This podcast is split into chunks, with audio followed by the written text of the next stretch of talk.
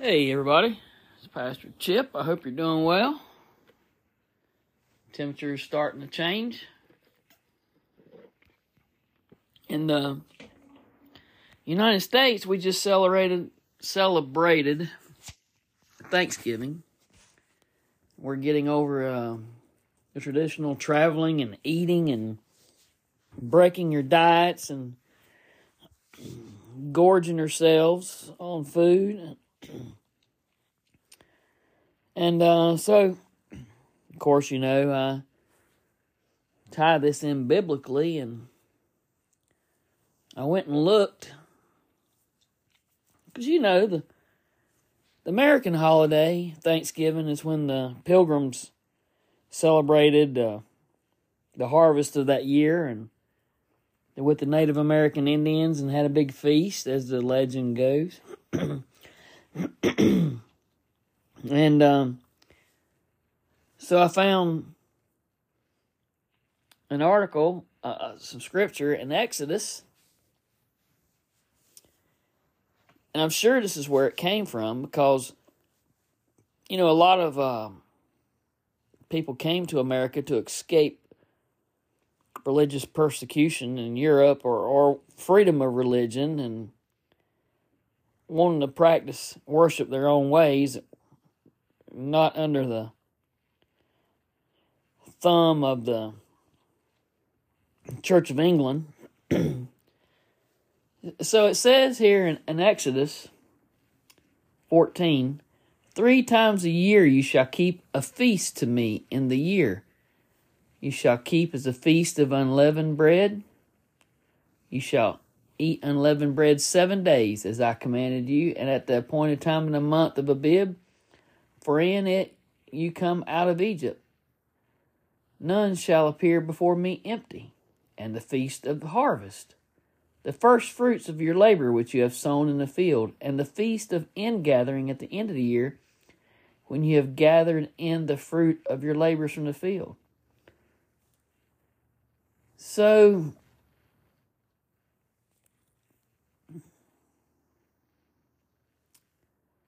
you see,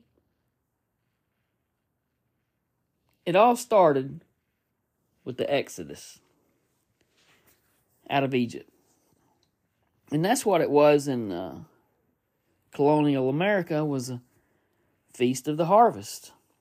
You know, the fall, the bountiful crops, celebrating with the Native Americans and eating. So it's not just an American holiday, Thanksgiving. It's rooted in in biblical history and Jewish tradition. Doesn't mean I don't know what all the other countries do, wherever you're listening. Uh, doesn't mean you can't, or you probably do have some type of harvest uh, rituals that you do.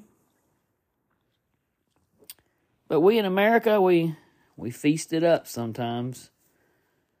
Uh, poor old turkey, he he takes the blame for all of it. But it is what it is. Everybody has their traditions, right? And ours is tied into biblical. Sadly, there's not many people these days that are in it for the biblical thing. They're in it for the pies and the cakes and the food. A lot of people don't even know the history of it.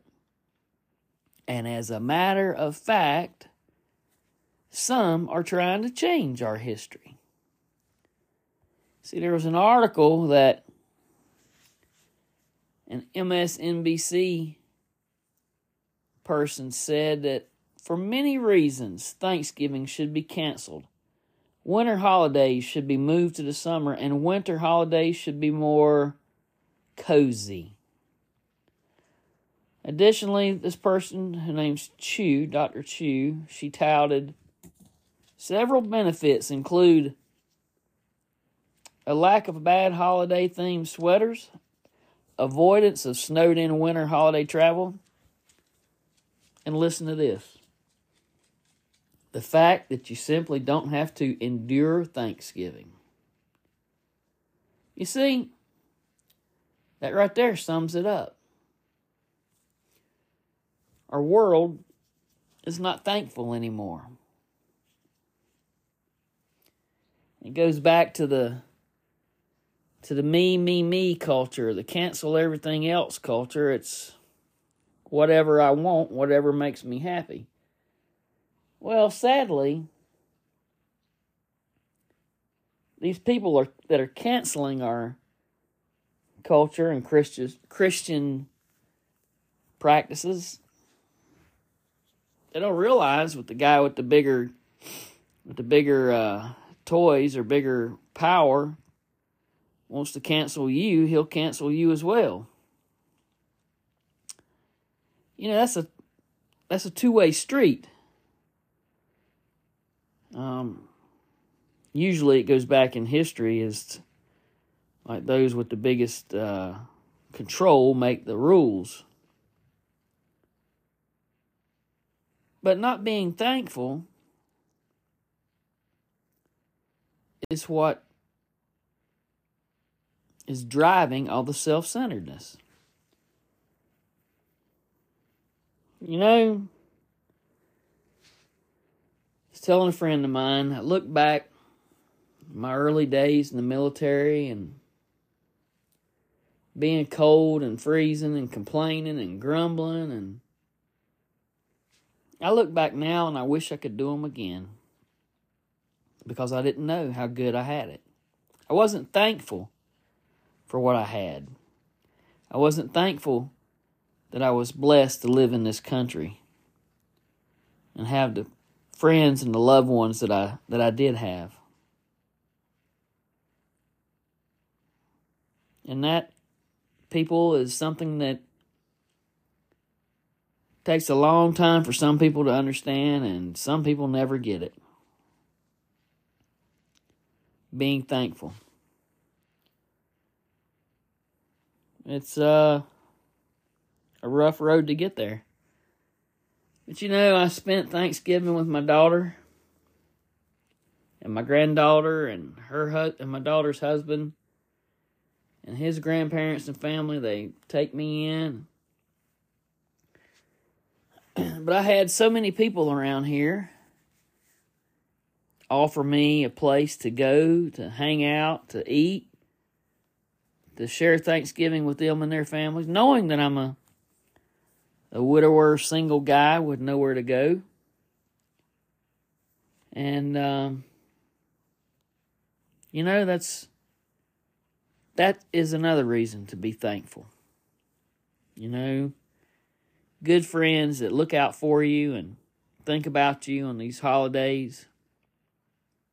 And the holidays are tough, you know, they're they're even tough on me. It's uh it's a time when my wife and I bought this house. We had our first Thanksgiving in the house and um with her, my mom and dad and now those three are gone. You know, so no more Thanksgivings in this house. But I'm thankful. I'm thankful, friends and family. I'm thankful that God has given me a uh, seven years more.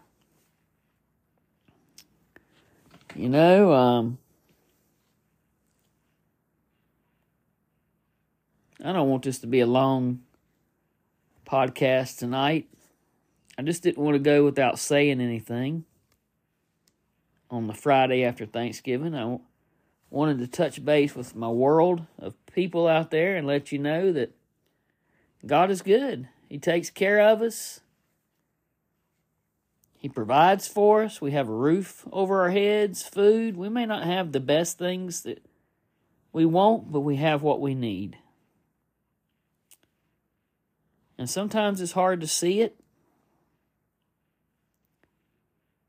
But a lot of times we see it when we look back. Just don't let those moments slip by that you can't get them back. Don't let your kids grow up where you can't speak to them and see them again. Don't let don't let I'm sorry's get away because you're too proud to say it. We need to be thankful, people. We're not guaranteed our next heartbeat, but we are guaranteed an eternity in heaven where there's no more tears and no more sorrow. If you repent and believe in Jesus Christ, if you believe in the Son of God who died on the cross for us. But don't make it hard on yourself on this planet until you get there. This is Pastor Chip. God bless. Be safe. Be thankful. And tell somebody that Jesus loves them. Thanks again.